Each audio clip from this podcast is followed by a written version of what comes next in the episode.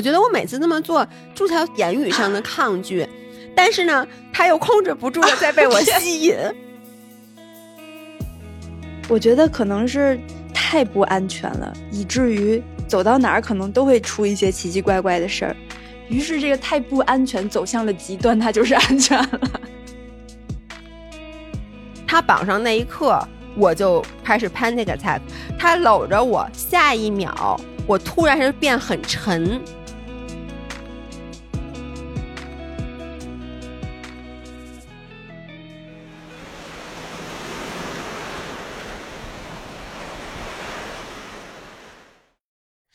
Hello，大家好，欢迎回到宁浪别野，这里是城市浪人的海边乌托邦。我们的 WiFi 密码是 Go Surf 六六六。欢迎回来，我是现在坐在宁浪别野客厅的老爷，我是现在坐在宁浪别野自己屋里的朱桥，我们俩还得分开，明明都在一起。对，嗯，我是现在坐在我刚装修好还没有入住的新家，吸着甲醛，开着壁炉的悠悠。你这甲醛是幸福的甲醛，刚我们 参观了一下，用视频，对，简直太漂亮了，那房子。因为我的新家我参观完以后，我觉得我们家是个屎，我特别想把我们家整个扒光了重新装。你们俩可能是全世界最早。Room tour 了我家的人，我觉得是。然后我们之所以我和朱乔都在万宁，但是却要分隔两个屋来录这期播客，就是因为悠悠在北京。是的。所以呢，为了保证这个播客的质量，我们仨就会分三个地方一起线上录制。那在开头呢，让我们先感谢小雨伞保险经纪赞助本期节目。其实保险这个话题，咱们之前录过一期，而且我觉得那期。全都是发自肺腑的建议，很多干货。对，大家应该知道，我们仨真的是重度保险用户，就是我们仨私下坐在一起，也经常会互相讨论，就是买了什么保险啊。然后就比如谁买了一个新保险，也会安利给其他人。然后我觉得我们仨里面用保险用的最多的就是朱桥。朱桥，我这高端医疗是买的最值的保险，真的。我现在最大的期望就是我再搬家，一定要搬到离和睦家近一点的地方。对，就我每次去和睦家只需要花五分钟的时间，所以就溜达着就去了。对，哎，那你要是搬到和睦家旁边，你这保险。爆了，我觉得该，因为现在你已经是保险用的最值的一个人了。对，因为今天我们的这个赞助商是小雨伞，我之前其实，在微博里面给大家推荐过小雨伞这个保险经纪，然后我自己也在上面买过产品，就我觉得是一个非常方便的购买保险的平台，所以一会儿呢再给大家详细分享。然后今天我们的主题其实是想聊一聊我们的恐惧、风险、安全感以及风险偏好等等等等，因为我发现我。我们仨这在这一方面的表现特别不一样，嗯，是的。那咱们先说恐惧，老老爷就是什么都怕，从什么都不怕到什么都怕。对，那悠悠先来，恐惧，我觉得我是比较怕黑，然后我有一点幽闭恐惧。这个我不知道我有没有给大家说过，就是我曾经有一次参加那个黑暗中对话还是什么忘了，就其实它是一个公益项目，当时在上海，然后他们有一个活动，你就是可以进入到一个空间，它是让你体验盲人视障患者他们的一个世界，所以那整个空间是完全黑暗的，然后会有一个引导员带着你们一队人进去探索，你是一片漆黑，什么也看不见，然后他会给你一个盲杖吧。就是有一个拐棍儿似的，然后你就拿那个杵着地，一点点探索着往前走，然后你会听到很多环境音，比如说小桥流水的声音，然后比如说鸟叫声，然后比如说车从你面前呼啸而过、飞驰过去的那种声音等等。然后你的引导员就会告诉你说，现在我们要过马路了，然后你会听到那个红绿灯的哒哒哒哒哒这种响声，然后就说啊，大家快走两步什么的这种啊，我们现在进入到了一个邮局，你要写信什么的，其实就是你去体验一个视障患者。一天的生活，然后在那个环境下，说实话，我当时恐惧感特别强。嗯，就是当你什么都看不见，只能听到声音的时候，我就觉得我呼吸都是急促的，甚至我会有点喘不上气的感觉。这个是不是就是你刚才说你听到很多声音什么的？是不是就是当你无感，你关闭了一感之后，你其他的感官就会变得异常的敏感？嗯，可能是。我觉得不是，因为我阳的时候没有嗅觉，我也没觉得我其他感觉 变得异常 灵敏。但我觉得，当你关闭视觉的时候，你听觉变敏感了，是一种生存本能。就是因为你嗯要知道周围是什么样的环境，所以你不得不竖起耳朵来听每一个细小的声音，然后判断这个声音来的方位，帮你来去判断有没有风险。但这个每个人特别不一样，因为当时跟我一块儿去的朋友，他们就没有我说的那种都觉得呼吸都变急促了那种感觉，他们就反而还玩的挺高兴的，觉得哎什么都看不见，反倒有一种放飞自我的感觉。他们是不是没有完全沉浸进去啊？不是他觉得在那个黑暗里面，好像他觉得反而也挺安全的。我不知道，但我就真的不行。我对你的了解，平时你不是很怕黑，所以我刚才为什么问你是不是其他感官变得异常敏感导致你害怕？因为我我其实挺能理解，就是我想象车呼啸而过的声音，因为。比如说，我能看见车的话，过马路的时候，因为你远远看到那个车来了，所以它经过你面前的时候，那个呼啸而过的声音，你是有预判的。嗯因为你早已经看到它了。但是如果说你什么都看不到的情况下，就是说你对任何的声音是没有预判的，你没有心理准备，于是所有的声音都会让你被无限放大，吓一跳，比较突然。对，就会吓一跳。所以我觉得才会害怕。所以你害怕的可能不是黑本身，嗯，那一次可能是一个综合的状态，但我确实从小嗯也是对黑暗的那个恐惧感比较强，呃也不是说特别恐惧吧，就是很不舒适。嗯，就到一个很漆黑、很昏暗的那种环境下，我就觉得整个人被束缚住了，然后会变得很小心翼翼。这是在阳光下，我就觉得嗯没有什么可以畏惧的。对，然后这个相关的还有一点就是幽闭恐惧，就是小时候有那种翻斗乐，你知道吗？嗯嗯嗯嗯嗯，咱小时候咱那个年代，对，它就有好多钻那个大洞或者嗯钻那种桶，你知道吧？对，它很长，可能有几十米，然后你一直在那个桶里边爬爬爬。我每到那种全封闭的桶，嗯我都会变得呼吸急促，哦，然后觉得很憋。其实那个空气是够的。但我是一种心理因素，就是爬到那种管子里的时候就不行。然后后来，其实到我很大了，前两年有一次跟朋友去玩那个密室逃脱的时候，有那种很窄的地方，你可能就将将能把你的肩膀钻过去，你需要从一个隧道里爬出来，可能也就几米。但是我就非常明显，前边密室逃脱什么吓人的那些阴森的音乐我都不害怕，但就到那个窄道得钻过去的时候，我一下就是 深吸一口气，我才敢走。喘不上气。对，所以这个幽闭恐惧是有一点儿。我突然想起一个场景，你记得那年咱们去玩泥人儿，然后有一个像跷跷板似的一个桶吗？哦，我记得、哦哦哦哦，那个你害怕了那个真的，我 害怕。这个连那个连我都觉得有点瘆得慌啊。我害怕的点是因为我怕我当时爬过去以后一头栽到那个泥水里，加进泥里面，，对，因为它另那那就外一头更喘是不过气了水嗯，然后我还怕自己卡里面。对，那个真的挺吓人的。对幽闭恐惧，我觉得我也有哎，就是有一次我跟老爷公吵架，你们都知道那个，就是他把门锁弄坏了，我被嗯，关在、卡在里面了，然后我当时整个人就是一个惊恐发作。嗯其实本身是没有必要的，因为你两室一厅的房子，你说你大冬天的你在里面。门开出不去能怎么样？但我当时反应那么激动，跟老爷公那么生气，就是因为我当时那一刻就是觉得完蛋了，就是你出不去，包括当嗯时就是疫情，我说我阳的时候发着高烧，躺在城里那小屋里，每隔二三分钟我就要去 check 一下那个铁门有没有被人封上，因为当时我就觉得，如果被封上的话，我真的就是就喘不上气的感觉。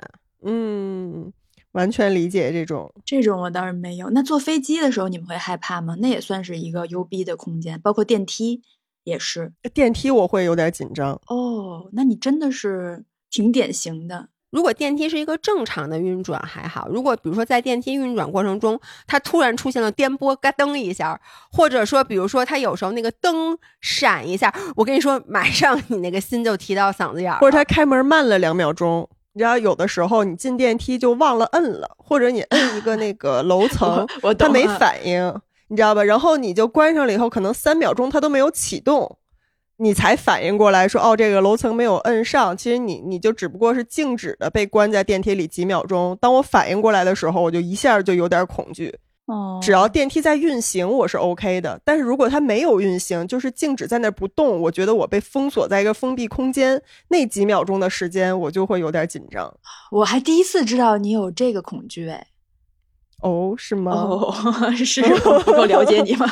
所以我我不是第一次去体验水肺潜水的时候很不顺利嘛，就是我没哦想到水肺就大家都说很悠闲的一个运动，我会那么的紧张。其实就是因为第一次的时候我不适应那个呼吸的装备，并且那天能见度极低，等于我在水下嗯相当于什么都看不见，就是我低头看不到自己的膝盖那种能见度，所以我当时就是。非常紧张，然后你紧张，你就想呼吸急促，然后那个呼吸装备又吸不上气儿，哦，我就整个一个大惊慌。哦，我觉得跟幽闭恐惧症一个非常像的，就是我的恐惧，嗯，我无法形容，我特别怕虚无，就虚是无，怕坠入黑洞。对你这 exactly，你知道，因为刚才我在看 YouTube 人类历史上什么一些特别经典的照片儿，嗯然后有一张照片儿，好像是有一个什么卫星啊，就是它当时离地球有四十六个 billion 米，四十六十亿，就是是不是四百六十亿？是，反正就是特别特别远。然后他回头拍了一张照片，那张照片的英文名字叫 The Blue Dot，就蓝点儿，就是在一片全是漆黑的照片里面有一个，就是真的跟针尖儿一样大的蓝点儿，那就是地球。嗯然后当时那个照片后面的解说就是这是 all of us，就是地球上的每一个想法、每一个家庭、你的每一个爱情、你的所有的一切里面的，就是这个蓝点儿。然后你知道我看到这个照片的时候，我当时就特害怕，啊就是我就有那种多浪漫呀！就是虚无，就是你会突然觉得一切很没有意义，嗯啊你能理解吗？突然一下就觉得自己在那儿费劲巴叉的干嘛？太渺小了。对，就觉得自己很渺嗯小，然后觉得自己很渺小，这一刻让我很恐惧。我就想到我小的时候，我第一次知道宇宙，就有一天晚上，可能上幼儿园，和我妈就晚上回家，当时那个北京还没有那种什么那么多霓虹灯，就是一条漆黑的路上，嗯有几个幽黄的那种路灯，我以为幽灵呢。然后。当时我妈就给我讲那个，就大概宇宙啊、星星，哦然后她就给我讲说，你看天上这些，当时北京还能看到星星呢，就说我们人类只是什么数以万计的星星里面其中一个，什么就类似于那种，就告诉我我很渺小。我记得当时我 either 如果不是被吓哭，我也是 晚上回到家以后，就是我说不出的一种恐惧，我挥之不去。嗯，就是有一种哦脱离了现实的感觉。就是一种虚无，就觉得整个被挖空了的感觉。被吸走了的感觉。对，就英文我它叫 void，v o i d，就是我我无法形容，就是觉得就是有种丧失实感，对对对对，丧失实感的感觉。是不是也是某一种呃无法掌控的那种恐惧感？对，我觉得是。哎，但这个我跟你相反，哎，就是所有那些非常宏大的东西，就是宇宙啊什么的，我都会让我很舒适，特别有兴趣是吧？对，让我觉得很安全。啊，为什么呢？我们前两天我跟一农不是去南非嘛，然后已经很很久，就这三四年都没有看到那样的星空了。哦就是在南非那有一天晚上出来，大家烤着篝火吃烤肉，一抬头就满天的星星，然后我们又走到了一个很昏暗的地方，然后到那儿真的就是你抬眼就能看到无数的小亮点儿。然后大家就在说哪些在移动着的是卫星，然后哪颗是金星什么的。那一瞬间，我觉得我走进了宇宙里，因为你视力之所及的地方就全是那些小点儿点儿。我那一刻我觉得特别放松，然后就不自觉的嘴角上扬，就是觉得好像你你现实生活里面有烦恼啊，或者有什么东西都不重要，因为这个宇宙足够大，它足够包容，它可以容纳你的一切。我反倒是这种感觉。我能理解，就跟看到大海的时候，其实也是这种想法，你就觉得你很渺小，一切就都无所谓了，然后反而心情会变好。对，是的，嗯，哎，你们俩怎么这样？你们爱人不能离。哦，我知道了，因为你是个 attention whore，所以你受不了。对对，你说的因为那些星星不看它，就是我明明是宇宙的中心呐，我是宇宙的中心美少女战士啊，怎么怎么我就变那么一点点呢？那我不能接受，我一觉得好可怕。那悠悠继续说，你还有什么恐惧？嗯，还有一点就是我在运动的时候发现的，我对设备、对装备不是特别信任，其实可以延展到就是整个的对外部世界的信任都不是特别强。然后，但是对于我自己能掌控的部分，就是对我自己的身体是相对更信任一点的。就比如说最简单的例子。攀岩的时候，嗯，凡是我自己很有实感的，当然也要挂保护绳呢。就我自己很有实感的，你用用脚去踩点，用手去抓，哪怕那个点很小很费力，但是我都会敢去做这件事儿。但是呢，我有一次去攀冰，你们知道攀冰的时候要用那个冰爪和冰镐，你知道吧？所以你和那个冰壁接触的。能使上劲儿的那个东西都不是你的身体，它是装备，它是你身体延展出来的东西。你手上要拽着那个冰镐，然后用冰镐的尖儿去砸在冰里面，拽上去。然后你脚也是那个冰爪，它穿在你的鞋外面，它其实是伸出来两公分左右的一个尖儿尖儿。所以当你把那个冰爪踢到冰壁上的时候，你的脚是没有实感的，就你整个脚掌下面都是空的。真正和冰面接触的是伸出来的那个爪子，嗯，所以那个时候我的恐惧感就要比我攀岩的时候恐惧感要大很多。虽然同样都是挂着保护绳，但是你对这个装备不熟悉，然后你对它因为没有百分之百的信任。所以你就总会怀疑我踩住了没有？它这冰爪这一个小尖尖能不能挂在这个冰上的？它会不会我突然一滑我就掉下来了？嗯，就包括潜水啊之类的很多运动都是，当我就是生命寄托在这一个装备上的时候。我就没有像自由潜水，就什么都不借助，憋一口气下去，然后我觉得我快喘不上气儿的时候，我就赶紧再回来。我觉得我是能掌控这个节奏的，我是有退路的。但是当你完全把生命都放在这个装备上的时候，我好像就有点恐惧了。那你肯定不能跳伞，我我真的有点不太敢。我想问朱乔呢，就是因为我跟悠悠这一点之前我们俩聊过，我们俩 exactly the opposite。我跟他完全相反，我是特别不信任我自己。我也是，我咱俩一样。对，咱俩一样吧。就是比如说攀岩，就是你说我去抓，我觉得我肯定抓不住，喉舌要太差了。我反而觉得那冰爪和冰爪更靠谱一点。但你对自己有数啊！侯蛇的手是抓屁的手呀，这能抓住什么？他什么都抓不住。但是。任何依靠装备的东西，我反而会有信任。就比如说，为什么水肺潜水我会非常的大胆？因为我知道氧气瓶挂在后面。装备检查的是 OK 的，我就可以信赖他。嗯，但反而自由潜，因为我觉得我憋不住气，什么都憋不住，我也憋不住话，我也憋不住气，我也就憋个三秒钟。然后我万一在里面打个嗝，我不就把自己万一呛着怎么办？所以我就自由潜反而是不敢的。朱桥跟我一样一样，包括我们跳伞那个装备。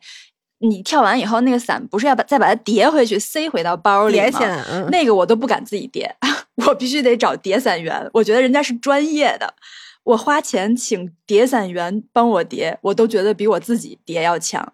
但是同样都是跳伞，张可涵他是必须得自己叠伞，他没有办法把自己的伞交给别人叠，他也是非常相信自己，不相信别人和装备，他就是自己叠自己检查。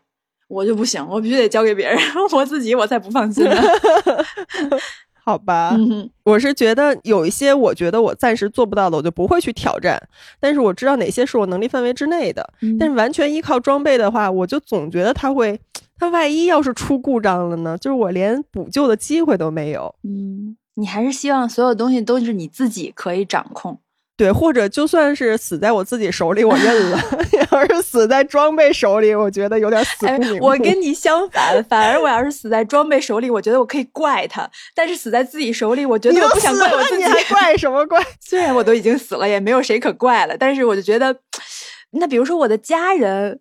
就可以去怪他们，但是如果我自己作死了，你看我家人就是比较伤心难过了，对吧？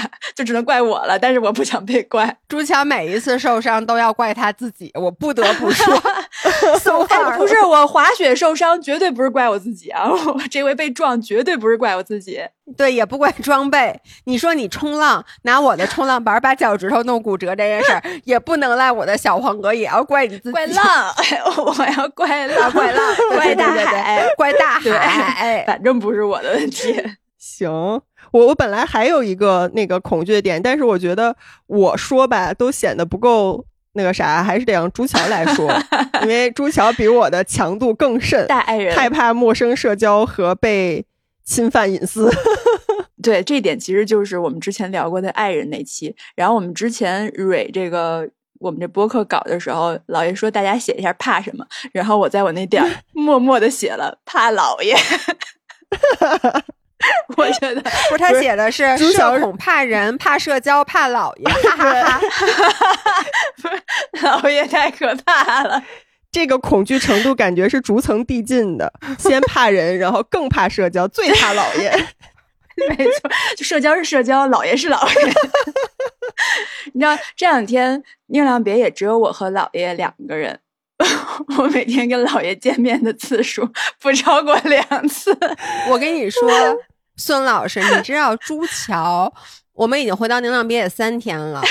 第一，他从一顿饭都没吃过，他没吃过饭，就是没吃过饭，他真的没吃过饭，他只是昨天拍青食堂的时候他吃了一，其他的时候我每天点外卖，包括我就什么的，他从来他只喝了酸奶，吃了苹果，这是第一、还有坚果呢。啊，还有坚果。第二，他没有在客厅里出现过，就是他每次在客厅出现，就是为了拿酸奶和苹果。对他每次在客厅出现就是为了拿酸奶，哎，你卡了，怎么回事？等一下，啊他接电话去了吧？这几天确实是没有见到姥爷，天呐，包括现在录播客也在两个房间。然后他今天下午待会儿就要走了，我现在心里感觉无比的轻松。救命！这段姥爷去接电话，他听不见。哎，他回来了，我回来了。他说什么？没有，我什么也没说。刚才这段别剪了，二连不许剪，这样我可以听。给你一个惊喜。哎，我想问你，如果没有我，你会来客厅吗？会，他会去客厅跳尊吧？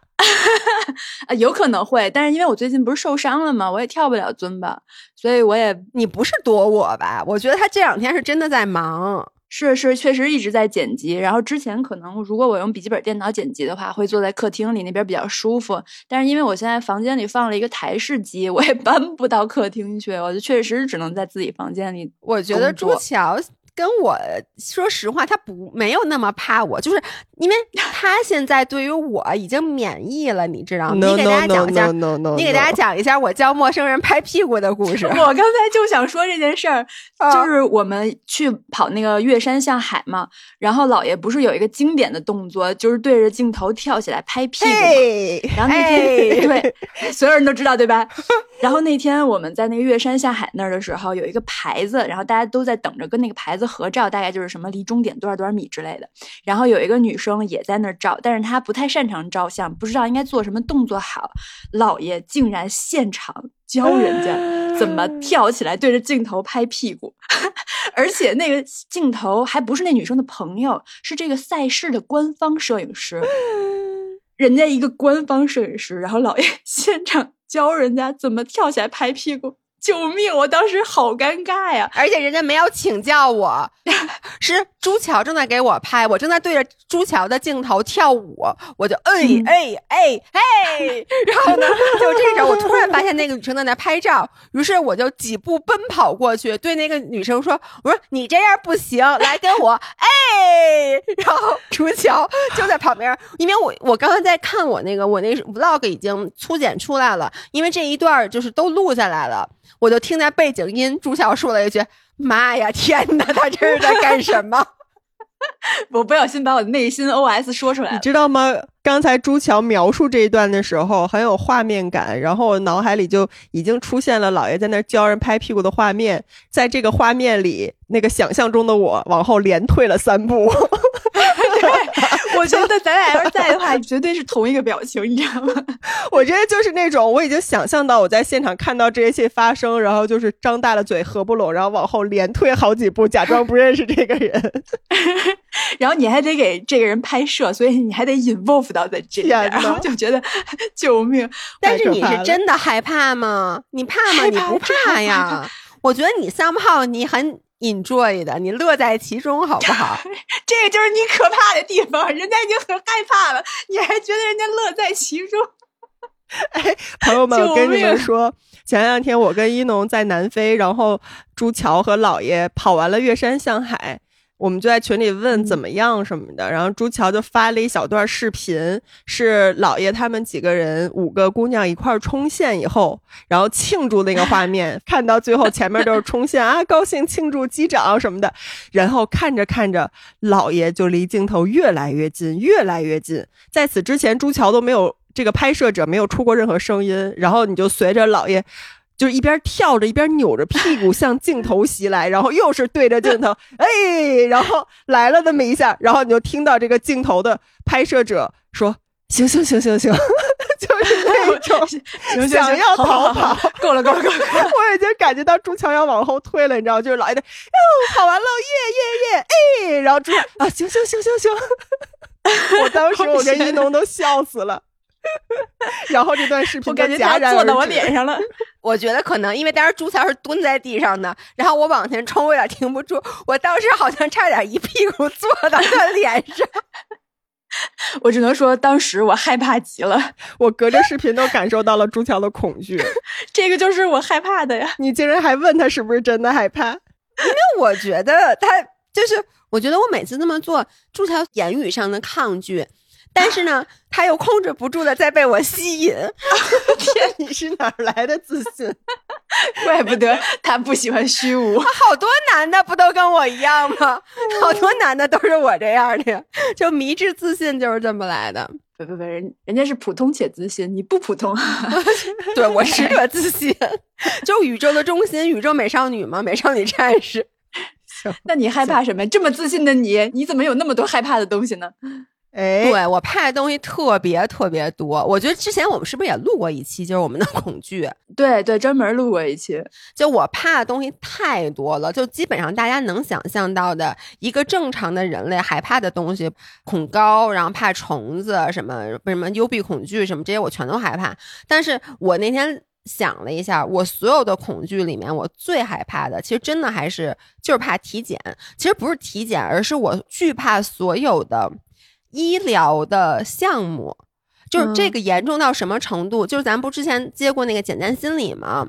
后来我还又去线下去做过两次咨询，就是我去。研究我这个对医学的恐惧，反正看了两期，然后那个医生也给我不是医生，那什么咨询师吧，当时也给了我各种各样的建议。但我就这件事儿真的已经 bother 到我，是因为我现在已经马上我就要三十八岁了，而我现在已经十四年没有体检了。可是离我需要体检的日子，我觉得越来越近了。就是我已经能够站在这儿，就感受到身体的零件儿已经渐渐的不好了，就是一天不如一天那种感觉。天呐。对，所以我我就特别害怕看病，然后包括我之前讲过，我什么抽血真的会晕过去。就是你知道，我有一次抽血是当时我刚回国的时候入职体检的抽血，所以它不是在那种高端的医院。就我觉得是这样，因为现在比如说去医院什么的，如果说因为我已经很多年没抽过血了，但是如果我要抽血的话，我一般会要求让我躺下。就是我会要求一个比较舒适的医疗环境，并且我跟你说，那个医生对我的态度，包括那个护士的态度，一定不能急，因为本来我就很害怕，如果他们在态度特别不好的话，我真的就是我会崩溃。我上一次我有印象中体检。出了一个事故，就是我刚说，我刚回国那会儿去那个入职体检，然后是在那种社区医院，你知道吗？就是很多人排着队去抽血，然后呢，人家根本没有功夫。你跟人说，医生说说什么？哎，我晕血，能不能您给我找一个躺着，或者说什么您轻点什么的，就跟流水线一样。然后当时那个体检，它那个窗口是你坐在一个高脚凳上面，吧台一样，你坐一高脚凳，然后呢对面就几个医生，然后都在那抽血，然后你把胳膊弄过去，他就给你抽。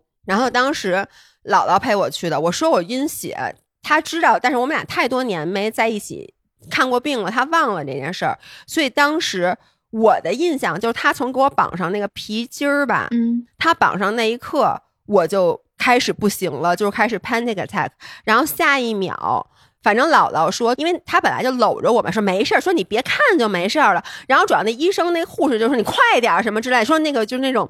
又态度很不好，然后我就开始尖叫，然后呢，他说就是他搂着我，下一秒我突然是变很沉，就其实我就晕过去了。但是呢，因为他没有预料到我会晕过去，而且姥姥劲儿没有那么大，你想就坐在高脚凳上，他就我旁边的高脚凳上，他本来就是这么搂着我，结果我整个人一沉，他没搂住，我直接从高脚凳上摔下去，栽下去了，把头给磕破了然后我才醒过来。就是我下一秒就是我头破了，就是头好疼，然后我醒过来，然后他们赶紧七手把我八脚的把我给运到了一边儿。天呀！然后你就能躺着完成那个抽血了，是吧？对，然后后来我就躺着抽完的，他 们是不是趁你晕过去，赶紧赶紧？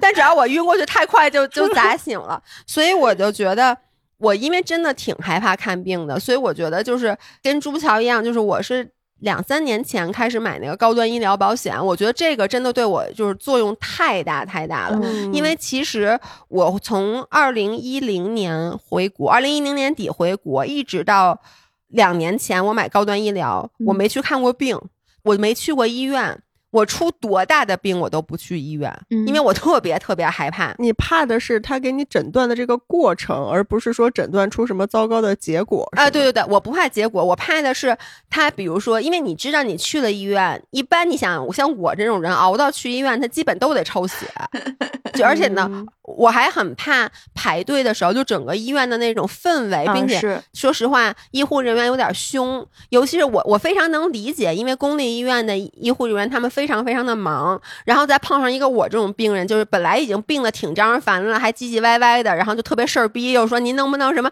让我躺着，什么您轻点，哎，您能不能等一下？我老这样，你知道吗？就每一次抽血，哎，您等一下，我还没准备好，就是我老这样，你知道吗？嗯确实，公立医院没有时间顾及你这些情绪。对他没有时间嗯顾及我，所以我根本就记得唯一一次我去公立医院，就是有一次我食物中毒，就是 把床单都给霍霍了，就那次特别特别严重，也是被强行带到医院。就带到医院的时候，我基本已经处于半昏迷的状态了。你这都太严重了吧？你你这些医疗上面的事儿，就是我不到极度严重的情况，我不会去医院，所以我就觉得，自从买了那个高端医疗，然后哎，对了，我买高端医疗就是因为我那次摔车嘛，因为摔完车之后、去了和我们家，当时我才发现我的那个高端医疗只能 cover 一万块钱，嗯，但是你摔车之后缝针什么的，反正当时那医生看了一眼我的伤，直接跟我说你的保险 cover 不住。你记得这个故事，就是我就跟那医生说，说我不用打麻药。然后那医 生在给我擦那伤口的时候，一边擦伤口一边跟旁边那人说带他去做一个 CT。嗯，我就说不用做 CT，我说我好着呢，因为我当时在公立医院，不是已经就当时刚撞完救护车，已经拉到公立医院去拍了那个叫什么 X 光嘛，片子，对，拍了片子，然后那个医生就摁我的脸，他说，因为我刚才摁你脸的时候，你叫的，就是因为他一按我就啊一叫嘛，嗯。他就说我怕你脸骨折了。我就跟他说，我脸没骨折，您再摁一下。我说我刚才不小心叫的，这我说是因次打死也为皮不叫了。儿疼。我真的，我当时原话是，我说你手套蹭的我皮儿疼，我说你再摁一下没事儿。最后那医生让我签了一个 waiver，就是那种让权协议吧，就是说是我自己主动不去做 CT 的，就是说如果有任何问题，不是医院的责任。然后包括医生后来在处理伤口的时候，因为我那伤口里面全是沙子，然后得他得那种拿那个是哦使劲的擦，哎就真的是特使劲的擦。哎然后他说了三次，我给你上点麻药，我就咬着牙说不疼。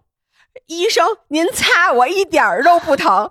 然后就是因为我当时觉得，我就想，他当时一见我已经说这钱 cover 不住了，那你说他要再上点麻药，这得多少钱呀？你知道，包括到最后我连药都没拿，就是最后他给我开了一些药，嗯我让医生把那药单拿下来，我拍了一张照片儿，然后呢，我就问那医生，我说这些药我在药店能买着吗？那医生说也能买着，我没舍得在医院开药。最后那个钱就是超了几千块钱吧，嗯，然后我真的是回来以后我就买了高端医疗，就是我就觉得我以后再也不想过这种我明明要打麻药，但我把牙咬碎了吞合着血吞到肚子里的事儿。太可怕了。你知道我为什么买高端医疗吗？是因为我买高端医疗之前，先开始买的是那个意外险，然后那个意外险呢，也是可以去和睦家这种高端的医疗。啊，就是咱们应该买的一种，就小意外叫对对对对对，它不贵，好像一年才七百多块钱，反正挺便宜的。对但是意外险，它虽然就是比如说你让车撞啊，或者是走路不小心意外的受了点伤的话，是嗯可以去和睦家看的。但是你有一些日常上面的小疾小病，比如哪儿不舒服、头晕脑热这种，这不属于意外，就不能去和睦家看。所以我是在那个意外险那儿享受到了和睦家高端医疗的这个这个福利，然后突然就理解到了，哇，原来看病还可以这么舒适，这么惬意，才去买了那个高端医疗。这个如果大家就是想买高端医疗，但是又不知道高端医疗是什么感觉，然后你又觉得贵的话，其实可以先买一个意外险，先试一下。不是不是，朱桥，我第一次听人说这样，你你不知道高端医疗是什么，你可以先买一个意外险试一下，人家可能没意外呢，人家试不了。不是，你这话没说完，你先买一个意外险，然后你出一个意外去感受一下。不是这，不是我突然想起想起一个特别逗的事儿，就是因为我每次其实去和睦家看病，最终还都是因为意外，比如说怎么着不小心撞了、磕了、碰了的。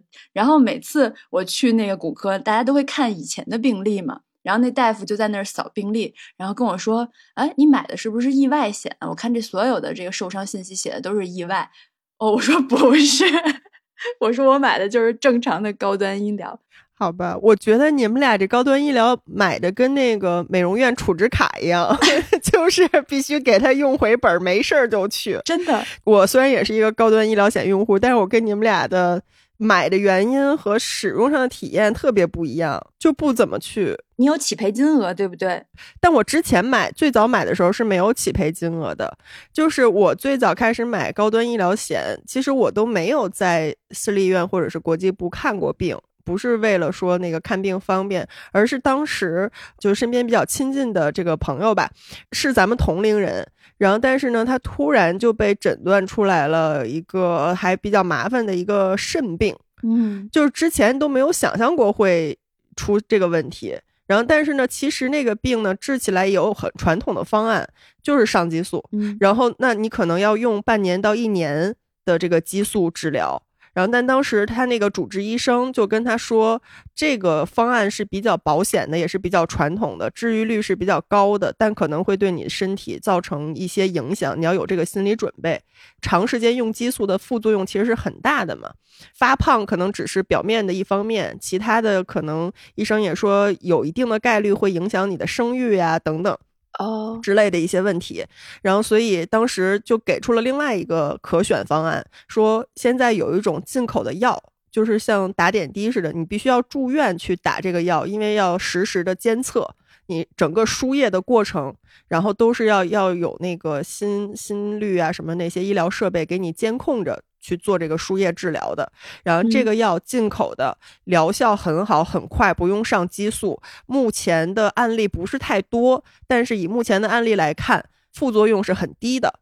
然后你愿不愿意试一下这个？就是如果它成功了的话，你就不用受那个上激素的苦，嗯，然后你身体也不会有太大的改变。但是这个药很贵，它当时好像一个疗程是三次输液，一次五万。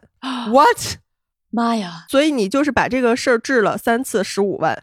但你如果是用那个传统的激素的方案，可能非常便宜，一个月几百块钱，你再报销一下，几十块钱，可能就就搞定了。但是你的身体受那个副作用的影响，是我们无法预估的，你不知道会到哪儿去，有点像赌赌一把。但是你这病现在又必须得治，所以当时他就决定用那个就是进口药的这个方案，自费自费。然后才了解到，我们如果你有那个高端医疗保险，这种进口药都是可以全报的，而且都不是报，就是你都不需要自己垫钱，就是可以直接保险公司对直付。然后你也可以有更好的医疗环境可以选择，包括你这个用这个药的时候，你需要住院，你都可以住单间，然后都怎么怎么样，反正就是有更好的条件可以选择。但他当时没有买这个保险，当时是身边有其他朋友已经买过医疗。高端医疗险了，才说起这个事儿。然后他出完这个事儿以后，我们身边好几个朋友都 立刻就去买了高端医疗险，就是防止意外，因为你不知道哪天自己身体可能会出现这样的问题。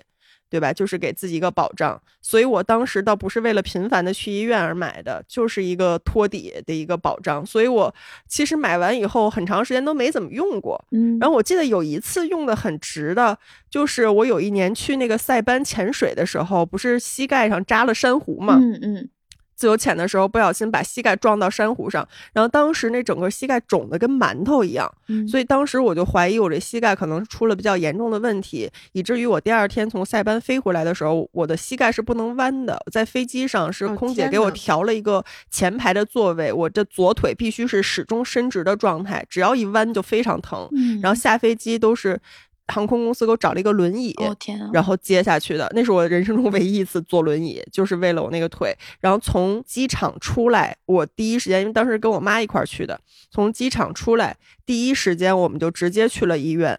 当时也是因为有那个高端医疗险，所以我当时是直接去了协和国际部。嗯哼，到了协和国际部，然后也不需要等，就直接急诊啊。先是拍片子，然后因为医生怀疑有异物，结果果然拍片子里面有一些碎的珊瑚渣碎在了我的膝盖里。哦天哪！所以它会有那个你身体那个排异反应，所以它会肿得很严重，就反应比较激烈嘛，所以立刻就上手术台开刀，然后医生就手指伸进去。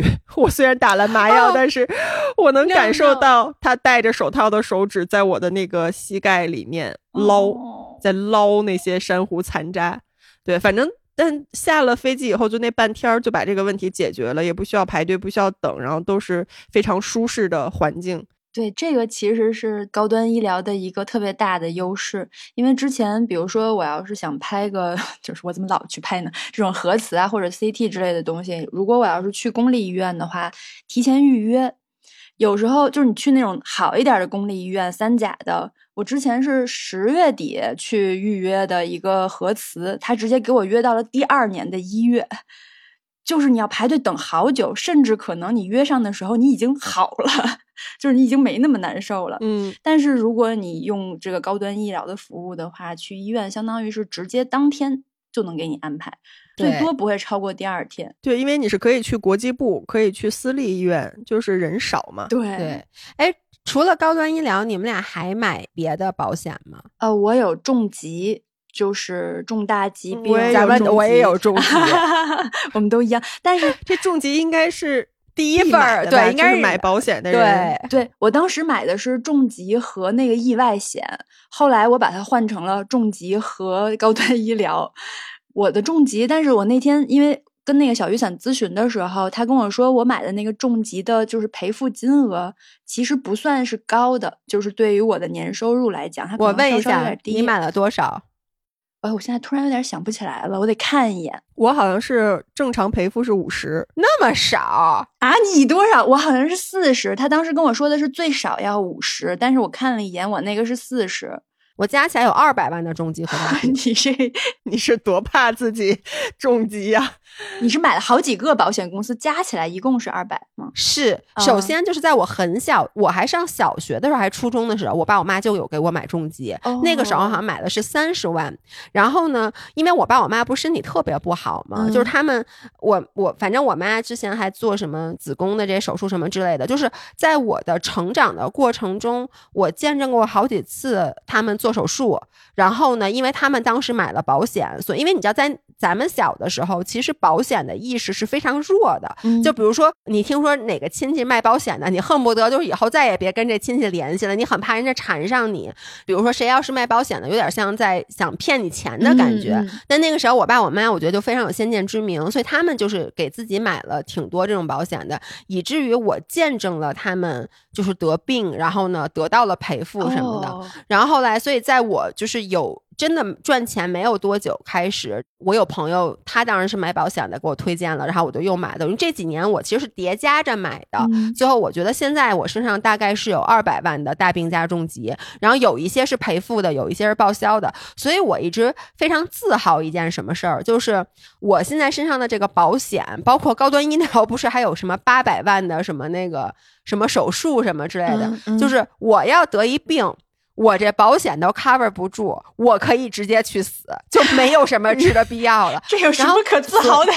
救命！哎，我觉得你不觉得买这种保险其实就买一个安心吗？你看，就是咱们老从小被教育，我妈就老说你要存钱，以嗯备不时之需，或者说你一定要小心什么以备将来，万一将来你怎么怎么着呢？而且我觉得很多人其实都，我觉得家里如果有一个人得了大病，其实对这个家庭的打击是非常非常大的。是的，是的，它它是质的能改变，不管是你自己也好，你的家里人也好。所以我其实包括老爷公也买了这种各种大病重疾，就我买什么我都会让他跟着我一起买。我希望的是我们家里的任何一个人，呸呸呸，最好都别。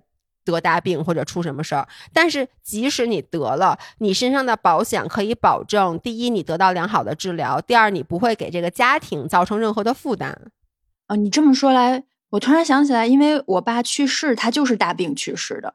那个年代，他是得癌症去世的，好像当时我们家就应该没有买，所以最后其实就是花了很多钱去治疗，但是最终也没有得到任何的报销也好，或者赔付也好，都没有。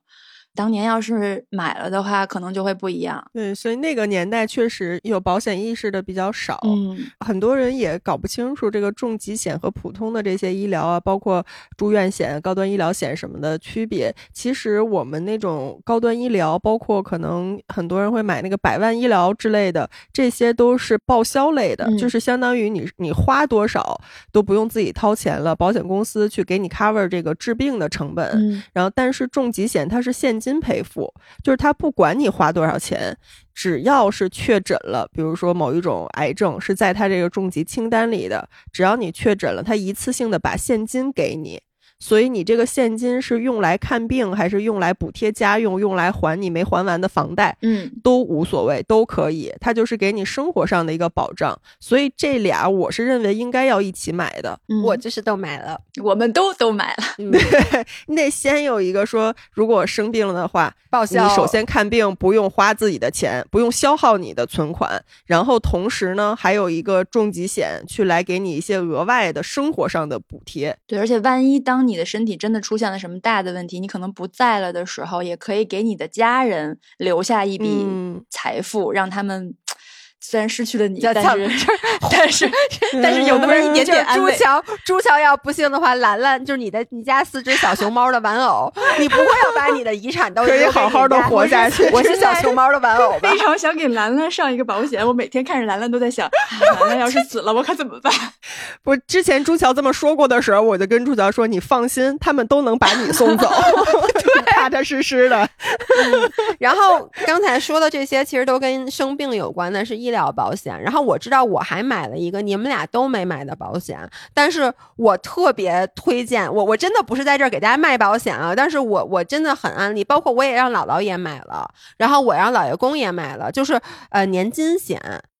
我觉得你应该去小雨伞上班，你知道吗？我觉得也是，不是因为咱们前面说的，不管大病重疾还是高端医疗，我觉得是给你的身体买了一个保险。然后呢，年金其实是给你未来的生活质量买保险。就我们在这儿，其实就把。风险偏好，我觉得咱们可以一起给聊了，因为我是一个风险偏好极低的人。就你知道，我去银行买理财产品，就是我我的这些年金险，其实很多都是直接跟银行买的，都不是在保险公司买的。虽然也是保险公司产品啊，就是我去银行做那种风险偏好，我就是那种最保守、最保守的人。因为说实话，我在。买年金险之前，我是不做任何理财的，我的钱都在活期账户里待着，或者有时候存在定期里面。就比如说，你看当时大家都在买基金的时候，我就没买，然后眼瞅他们赚好多钱，对我也没有眼红。结果我就说，你们大家来看一看，当时我不买不买股票，不买基金，所有人都说说你还是学金融的呢，我就让你们看看学金融的人是不是很睿智。然后我唯一买的就是年金险，年金险其实，比如说你每年。存一笔钱，比如说啊，你每年存十万块钱给这保险公司，然后保险公司呢，其实他拿这个钱去投资也好，干什么也好。比如说我买的有四年的，有十年的，反正几年都有。比如说四年你交完以后，他四年以后他也不还你，然后呢你也不用继续交了。但是呢，他一般是五十五岁或者六十岁开始，他就会每年返给你钱，等于说是什么？就是有点是。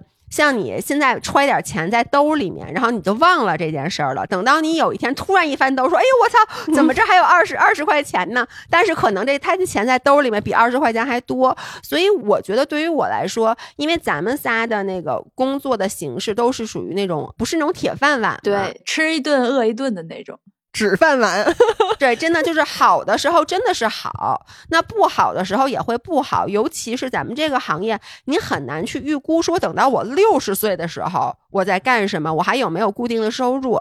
这个就等于说非常非常低风险，但是回报也低啊。它不是说你现在比如说放二十万进去，过几年能给你五十万那种。就其实就有点相当于是一个养老储蓄，嗯，其实说白了就是因为说实话，这钱啊，我不放在这保险里面，我就霍霍了。你要不然有的就什么投资股票啊、投资基金呐那种，你可能会赔本儿；要不然呢，就是像咱们，你可能就买乱七八糟的东西，那东西一定在你六十岁时候，那东西已经消失了，就是你就把那钱都霍霍了。你等于就是把这钱给保险公司，请他帮你做一个非常保本的投资，然后等到你将来可能失去了一定的这个收入能力。的时候再返还给你。说到这儿，我其实就想引出就是小雨伞，因为因为我不是说了吗？我其中一个年金险就是在小雨伞上买的，因为我上一次呃微博上接了小雨伞的商务，然后当时我不打电话咨询嘛，然后我就是把我所有的这些就需求，我当时就跟那人说，我就跟他说了下我现在年收入以及我现在的一个收入结构就非常的不稳定，然后我就说我希望能在我六十岁的时候，我的生活质量不要大幅度降低。就我将来，比如有一天我不干活了，你别说你连房贷都还不起这种的。然后那，我也给他讲了我现在有什么保险，他给我推荐那保险跟我现在讲的这个保险结构是完全一样的。他表扬了我，就是 我确实是在保险方面还比较懂。但他同时就是他也给我推荐了一些其他的这种年金险，然后我最后也跟他那儿买了一个，所以我我我的整体体验是特别好的。对，所以我觉得这次咱你们不是也给小雨伞就是这边做了咨询吗？嗯，对我非我。一会儿把我买的险种告诉你们俩，然后我非常推 荐你们俩再跟他深度咨询一下。哎，我想问一下，你们之前其他的保险是在哪儿买的呀？呃，我最早的重疾险是家长买的，就是我妈给我买的。然后那个时候基本上都是朋友相互之间推荐，然后后来呢，就是自己通过保险公司，然后那保险公司也是有朋友在网上看见的推荐过来的。但是那个时候吧，就是每家都说自己家是最好的，对对吧？然后确实也是不太了解。具体的你到底是什么样？然后最开始都觉得水很深，因为就怕顾问说的话水分很大，然后啥都觉得好，结果就啥也不敢买，然后总怕自己买错了或者买亏了。对我我也是这个感觉，就是因为这个保险它是一个比较，说实话还是一个比较深的东西，然后你自己靠做课外功课什么的，自己很难把它全部的都弄明白。所以我现在真的很推荐小雨伞。首先，因为它是银保监获批成立的，并且受其监。管的全国保险经纪公司，所以它的安全性是能保证的。嗯，对。而且我在咨询的时候就会发现，那个顾问他会再三强调，所有电话都是录音留证的，而且他们的顾问也都是持证上岗的，是正经的保险经纪，所以感觉比线下那种什么都不留档还是要安全很多。对，因为有时候你知道，就是你约那个不同的保险经纪，我之前就每一家都说自己最好，但是呢，你很怕他现在跟你说的和到时候真正。你其实买到那个东西，因为我觉得他们有时候说话会有水分，嗯。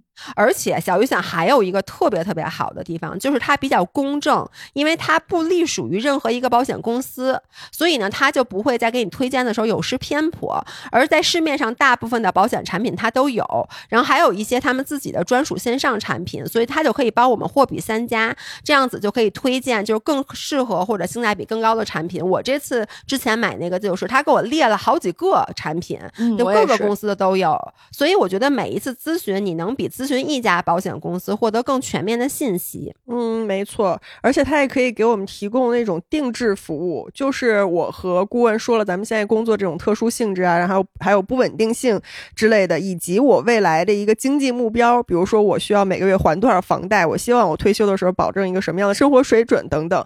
那他的推荐其实就是我现在已经有的这个险种的组合，以及他还建议了老爷已经买了的这个年金险。嗯，然后这种。全国的保险经纪还有一个特别好的地方，就是它能全程服务。因为我前面买的保险，可能是跟四个不同的保险经纪买的。你知道到理赔的时候，我都不记得该找谁了。我上次那个确实骑车摔那个，我就。忘了我当时这个保险经纪是跟谁买的。而你所有通过小雨伞购买的保险产品，无论是任哪家公司的，他们都会全程的协助理赔。所以，如果大家还没有保险，或者听了我们的这些分享之后，想了解更多的信息，我真的觉得可以试一试小雨伞，就是为未来买一份保障。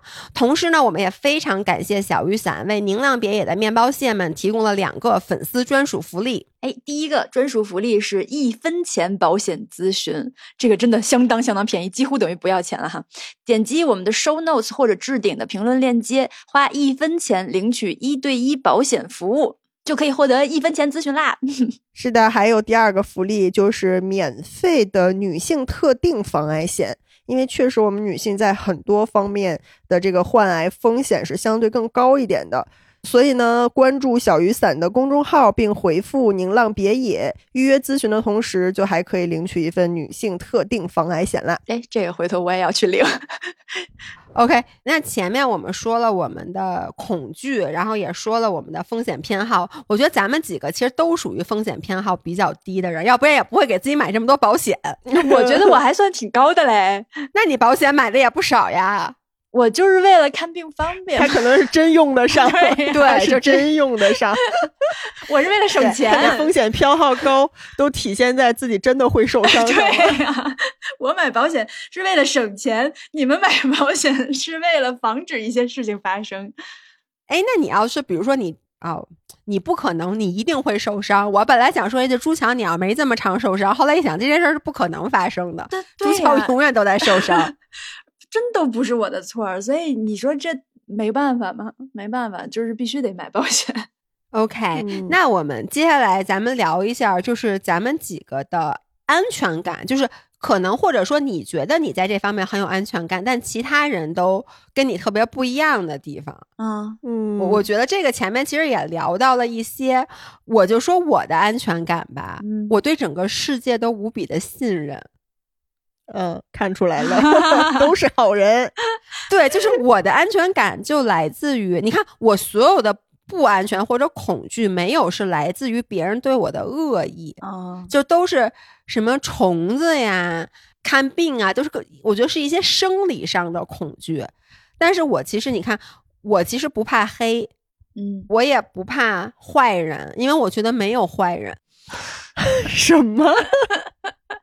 他就是那种我是个美女，我过马路怎么会有车撞我呢？你是不是也这么想？我不是觉得我是美女，因为我不是美女，但是我是觉得整个世界是一个善良的基底。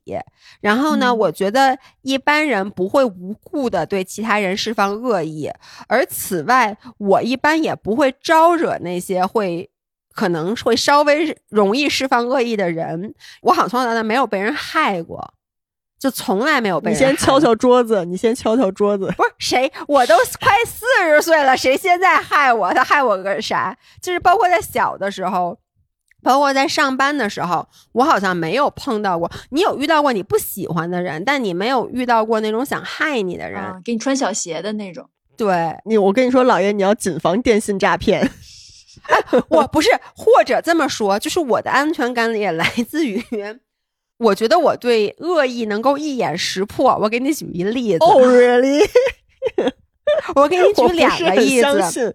就为什么我就是我觉得所有事儿都能够叫什么逢凶化吉，我就老跟朱乔，包括这次去岳山向海之前，朱乔嗯他特别焦虑什么，我是不是我一直在跟你说 everything's gonna be okay，对不对？嗯我说一切都是都会解决的，我我就是安全感就来自于我觉得所有事儿最后的结局都会是好的，没有坏的结局。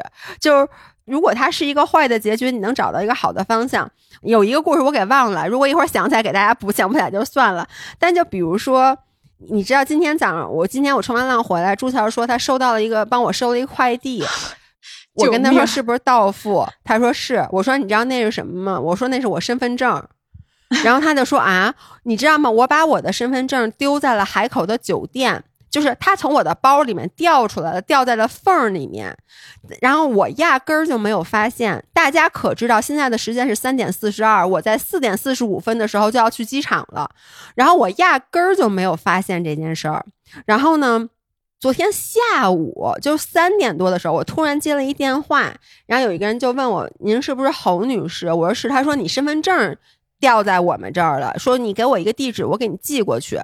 我就问你，一般人是不是立刻就会觉得这是一骗子？就是你很多人可能就会把电话挂了。不是，一般人会先翻翻不是身份证丢没丢好对吗？呀、一般人会知道身份证在不在身上啊？不是，我觉得我身份证肯定在身上，因为你知道我的身份证是放在我那个 就是哪来的自信 Pop Socket 哪儿来的自信？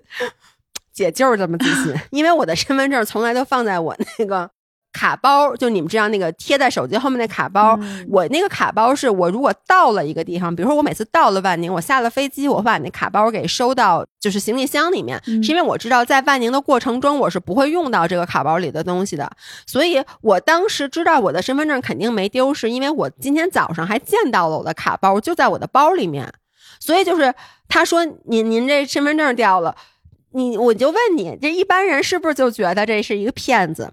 但是我敏感的直觉让我觉得他不是，于是我多余的问了一句，我说你是哪儿啊？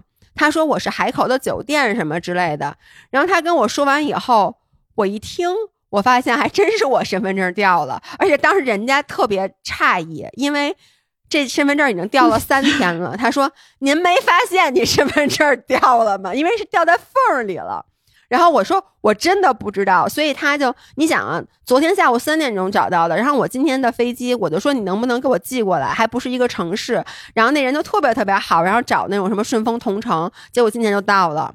你看啊，我想起第二个故事来了。昨天同一时间，嗯就是也是昨天下午，我坐在那儿，就大概刚接完这个电话没有多久，我接了另外一个电话这么忙？那个电话跟我说：“您是侯女士吗？” 我说：“是。”他一样说的开头，他说你是对，一样的开头。他说：“你是不是订了十二？说您订的十二月六号由海口飞往北京的飞机，嗯呃，由于机械故障取消了。您是要延期呢，还是要就是取消这个航班？你说这个是不是听上去更可信？不是这哎，现在好多这样的诈骗，这是不是海航的？我就必须得谴责一下。，对，海航信息泄露了，哦，只要你做海航，就特别高概率接到这个电话。我十一的时候就接到了，然后他就让你点链接，是不是？他都没有说到那儿，我立刻就说：“我说你是不是骗子啊？” 你还问他？对，他说我不是，我说可我听上去你就像个骗子。然后呢，我就说你是不是有毛病啊？我就把电话挂了。我挂了以后才去点开我的航旅纵横，看到我这海航没有被取消。所以你就说姐们儿这直觉准不哎，准吧？不不不，我记得你跟我说身份证这事儿的时候，你也跟海口那个酒店的人说你是不是骗子来着？我倒说了一句，我说你是不是骗子呀？所以但他说我不是，我就信了呀。什么？那那个改航班的也说不是，你咋不信？就是我也不知道，我的直觉让我觉得那改航班那人很像个骗子。哎，不过大家真的提防一下，就是改航班这件事儿。现在有好多好多这样的诈骗，然后他就说你的航班取消了或者延误了怎么样，然后你当时买的时候有一个什么延误险，然后你要申请一下这个延误险，然后他就开始指挥你在支付宝上或者什么地方怎么怎么操作，然后最后反正就是会涉及到金钱关系，嗯就是这种你就是先挂了，然后看一下自己的那个航司的 A P P 也好，航旅纵横也好，确认一下，然后再去走下一步，就是一定要自己跟他们官方客服联系。你就说一会儿我再打客服电话就行了，然后你就打官方电话。，对，对，反正 anyways，我想强调的就是，就是你看我什么东西都怕，但是我那个安全感又又特别爆棚。包括之前我们说过，我比如我不锁门，然后我也不锁车，他这车是真不锁，钥匙还插在那孔上，他不锁车就走了。什么人呢？这是 什么人呢？不是不是，在北京不这样，我只是在万宁，我觉得万宁的人都很善良。虽然说我丢过两双拖鞋，但是我觉得还 偷偷拖鞋的人，他一定没点偷车。反正就是我有一些莫名其妙的安全感。就我妈她总是会提醒我，就是说你一定要小心这个，小心那个。然后我从来都不小心，然后 so far 也没出过事 故你。好骄傲啊！我从来都不小心。我好骄傲呀，后生好厉害。你们俩呢？我觉得我跟你也很不一样，就是我先默认这个没有世界是人跟他一样。我 谢谢你。对，我会先默认这个世界危机四伏，然后我再去筛选可信任的部分。比如我自己，我对自己有数，哪些我能做到的，我就是有信心的，有可以信任的。然后就是人这块儿，就我只要不对你充分了解，我就无法建立信任。但是当我经过了我的内心的这个筛选机制，我认为你是一个可信任的人的话，我就会全盘信任。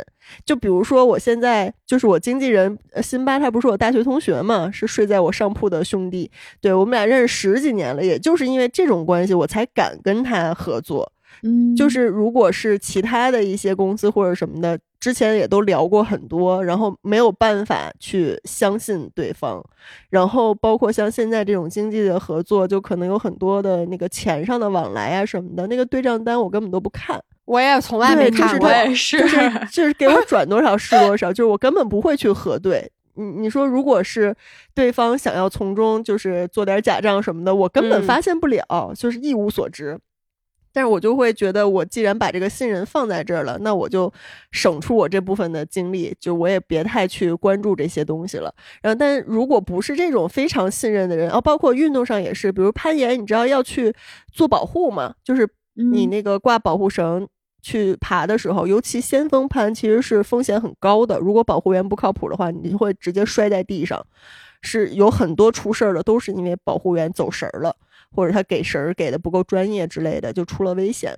所以像这种，我就只敢让那个我非常相信的教练，就我已经认识他很长时间，然后我知道他足够专业，我看过他给别人保护的时候的状态等等，我才敢让这个人去给我保护。我是不敢让那个严管里新认识的一个研友聊着天儿说：“哎，那你给我，尤其保先锋这种风险比较高的，我是不敢的。怕是没有人敢吧？你敢让我给你保吗？那当然不敢了。” 你知道最早就是先锋是危险比较高，然后顶绳是相对安全一点嘛。但是最早我跟 Coco 一块爬那个顶绳的时候，他刚学会保护，然后他说他给我保的时候，我都会先 紧张一下，就是我会时刻。注意保护员有没有走神儿。当然，事实证明 Coco 是非常靠谱的。但因为他是个新手，我就不敢完全，嗯，就是放心说，我随便爬，然后万一脱手了，下边也能保护住我。所以我都是抱着一个 free solo 的心态在爬，你知道吗？就是爬几步，我要确保我不会脱手，不会掉下去，然后我再看一眼他有没有走神儿，他是不是保护的状态是对的。然后到顶以后。我也是会先不敢撒手，先跟下边喊说我要下了，我要松手了，你收紧了吗？就是确认再三，然后才敢松手再下来。哎，我有一个问题，题外话啊，就是作为一个爱人，如果真的是你不想让 Coco 给你保，你怎么跟他说呀？怎么拒绝呀？这好难，我当时一直在想这个问题。我会喊一个教练来做副保。啊，你也不会拒绝他。可能不会完全拒，就是如果你都决定跟这个人一块儿去攀岩了，那你还是有基础的信任的吧？但是，那你刚才为什么拒绝了我呢？因为我没怎么跟你攀过岩呀。哎，那你就说咱俩去两次，而且你刚才拒绝的很干脆，你没有任何不好意思的地方，或者说一个爱人的尴尬，完全没有。当然不，因为我觉得你也不是真心想给我保，你心不诚。我真心想给你保，你让我给你保吗？我我让教练盯着。必须得有第三人，靠谱的第三人在场。我学会了。对，所以就是我的安全感就来自于，就其实还是来源于自己，就是你能不能信任这个人，也是经过你自己的筛选嘛，经过你自己的判断。所以就是说，你如果真的你筛选过的人还出事儿了，你知道前两天那个新闻，就是朱丹说曾经被她最好的朋友，认识十几二十年的亲闺蜜。坑走了自己所有的钱啊！然后周一围一直在帮他还钱，然后所以周一围那那个人后来抓住了吗？好像也没抓住哦。那个人就是骗他。我跟你说，老爷，这你也要小心。如果是你，你肯定也会干出这种事儿来的。就是他那个朋友，因为他太信任那个朋友了，然后他那个朋友说借钱让他做见证人，但是呢，那个人因为他太信任了，就让他在一张白纸上签字。就当时朱丹好像是在外地出差，让让朱丹在一张白纸上签字寄回去，然后他再去补充信息，然后朱丹就基于对朋友的信任就签了，结果那张白纸就被改成了朱丹是担保人还是什么借款人之类的，总之那个很大额的一笔债务就转嫁到朱丹头上了，然后那个人破产了，那个人申请破产以后，这笔债务就是得让朱丹去还，哎。我我跟你说，姐们儿，这事儿不会发生在我身上的。嗯，为什么？就是我不会答应的。我觉得是这样，就是你之所以有这种足够对世界信任的安全感，是因为你有天生的雷达或者敏锐度。刚才就我我举那个例子嘛，就是两个都是陌生的电话，我觉得我对于有恶意的信息，可能天生就自带一种雷达，我能感知到。所以我觉得，就是首先啊，我现在周围的朋友，因为我不可能是陌生人，对吧？我周围的朋友，包括你们，我知道你们绝对不可能让我干这么一事儿。就是你们都开不了口说，哎，老爷，你帮我当一个什么见证人，借这钱，然后你签一白纸上，你们绝对不会说出这个话。我们爱人确实不会，就包括姥姥，姥姥她都绝对不会跟我说出这么一个话。就如果她说出这个话，我一定会警觉，觉得有什么事儿不对。嗯，包括像刚才我特别想说，就悠悠说，就包括朱乔也是，咱们都是那种，比如公司给咱们打多少钱，咱都不看。就这件事儿，我周围有太多的人觉得不可思议，但是我就是觉得。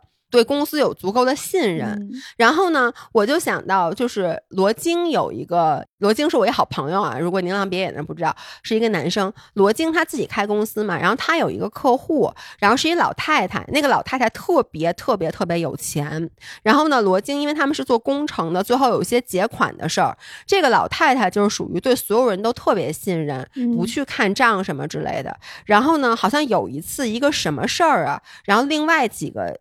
供应商就拉着罗京就说，就让他们眯点那老太太的钱，说每个人说好像想眯个三四十万还是什么意思。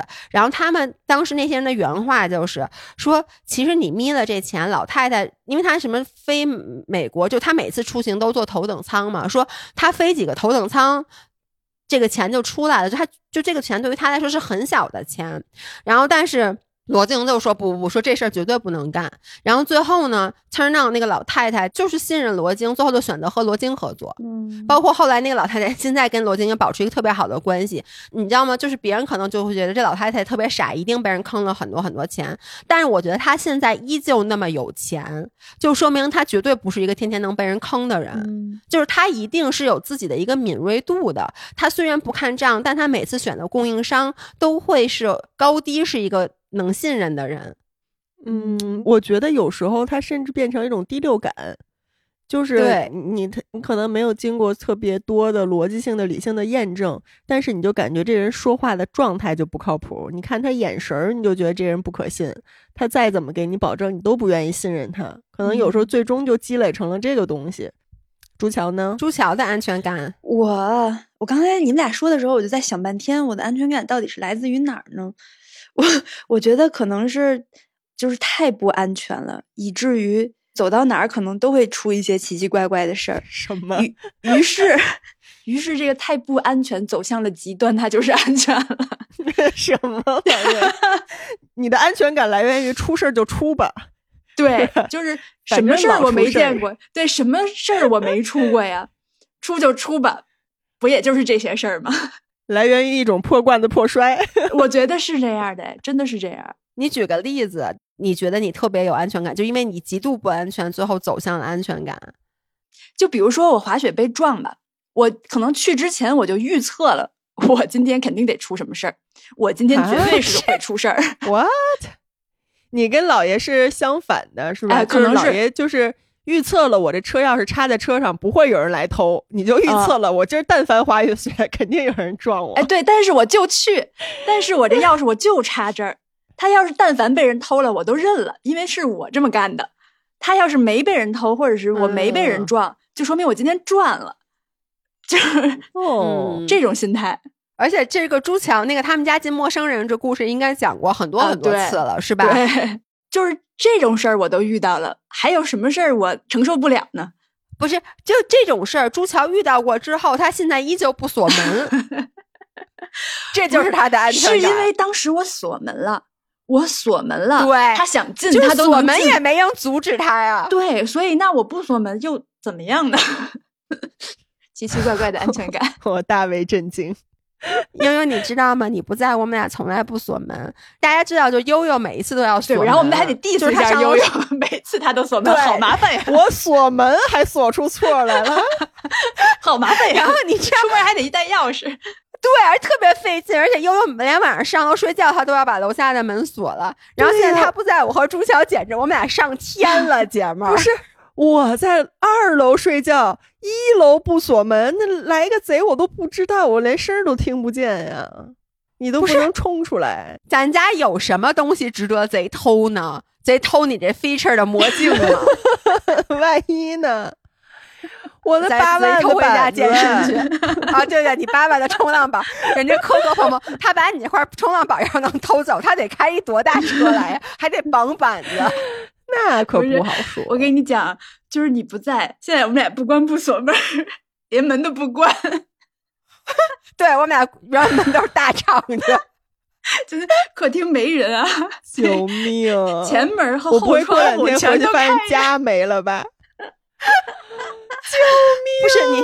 我觉得是这样。如果说是在北京的家，我肯定会锁门的。就这也是，就是我来自于一个敏感度，而且我是还是因为这宁浪别野里最贵的就是悠悠那块八万块钱的板子。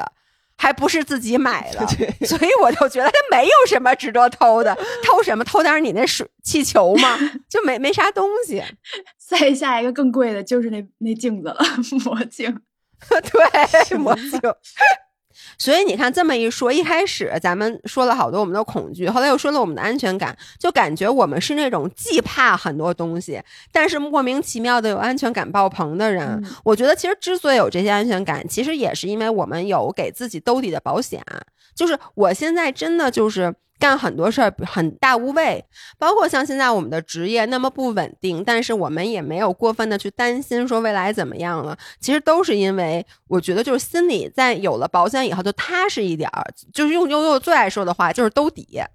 对，我觉得其实是一种你觉得再差也差不到哪儿去的一个那个底线的接纳。其实像老爷说的，你说你不锁门，说咱家也没多贵的东西，其实就是你心里默认那个底线说，就算进了贼，大不了这一屋的东西他都拿走，也没什么损失。那个结果是你能接受的，所以你才敢冒这个所谓的风险不锁门。你说要是一屋子现金在那儿放着，你肯定也就锁了，因为你接受不了这个结果。对，是的，就比如有电脑什么的，我一般可能就是有时候也会锁一下。对，所以其实保险就是这个作用，就是让你觉得，虽然我们的这个身体健康或者是很多意外，我自己是不太能控制的，但是呢，有了这个东西，就是就算我很不幸的生了点病，然后出了点意外，但至少有这个钱在这儿兜着，对对我好歹能保证治疗，或者我还好歹能保持一个家里人正常的一个生活状态，所以就变得这个底线抬高了，变得你可接受了，